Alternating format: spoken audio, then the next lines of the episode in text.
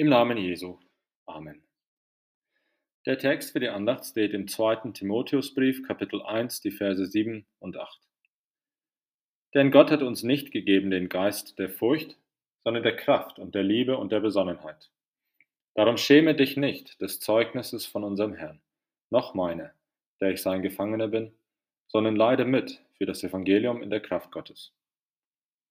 ihr Lieben, möchtet ihr Gewitter? Es hängt natürlich alles davon ab, wo man sich gerade befindet. Wenn man sich in einem Haus befindet, in dem man sicher ist und die Fenster geschlossen sind, dann sind Gewitter überhaupt nicht schlimm. Man braucht keine Angst zu haben. Man fühlt sich sicher, auch wenn es draußen blitzt und donnert und weht und in Strömen gießt. Ich persönlich liebe es, ein Gewitter aus der Sicherheit eines Hauses zu beobachten. Aber was ist, wenn man draußen ist? Wenn man irgendwo in den Bergen wandern geht oder zeltet und ein großes Gewitter kommt. Der Wind pustet, die Blitze schlagen überall um dich ein und die Donner dröhnen laut. Du bist den Elementen so nahe, dass das Gewitter dir Angst macht. Ganz zu schweigen davon, dass es dein Leben gefährdet. Ja, ob ein Gewitter schön oder schrecklich ist, hängt also ganz davon ab, wo man sich gerade befindet. In unserem Text spricht Paulus davon, dass er ein Gefangener ist. Paulus wurde ins Gefängnis geworfen, weil er Jesus gepredigt hat. Paulus weiß nicht einmal, ob er lebend aus dem Gefängnis ähm, rauskommen wird. Paulus ist in ein Gewitter geraten. Er war in eine sehr beängstigende Situation. Aber doch war Paulus in Sicherheit, weil er sich in Jesus befand. Paulus war sicher in seinem Herrn. Jesus hat ihm seine Sünden vergeben.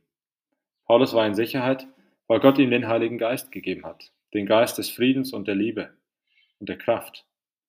Auch wenn Paulus an einem beängstigenden Ort war, war er sicher. Durch den Glauben an Christus hat Gott ihm die Angst genommen Paulus darf wissen, ich habe einen Retter, der von den Toten auferstanden ist. Ich habe einen Retter, der zu mir steht, der bei mir bleibt.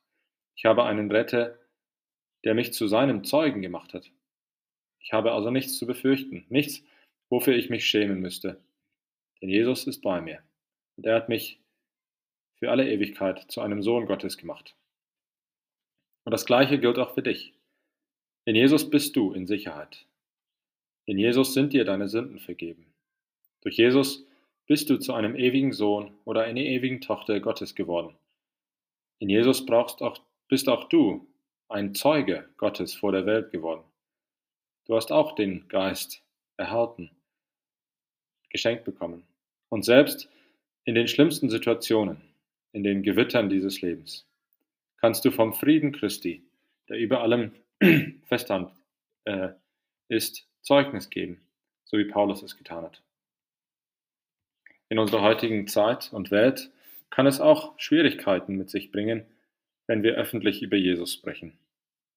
Ja, wir werden vielleicht nicht ins Gefängnis geworfen, aber wer weiß, vielleicht werden wir verspottet oder niedergemacht wegen unseres Glaubens an Christus.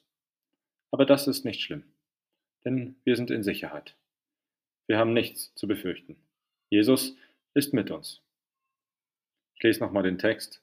Denn Gott hat uns nicht gegeben den Geist der Furcht, sondern der Kraft und der Liebe und der Besonnenheit. Darum schäme dich nicht des Zeugnisses von unserem Herrn noch meine, der ich sein Gefangener bin, sondern leide mit für das Evangelium in der Kraft Gottes. Wir beten. Wir danken dir, Herr Jesus, dass du uns in Sicherheit gebracht hast.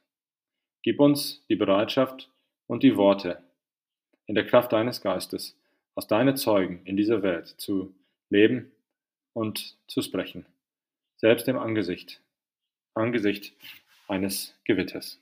In Jesu Namen. Amen.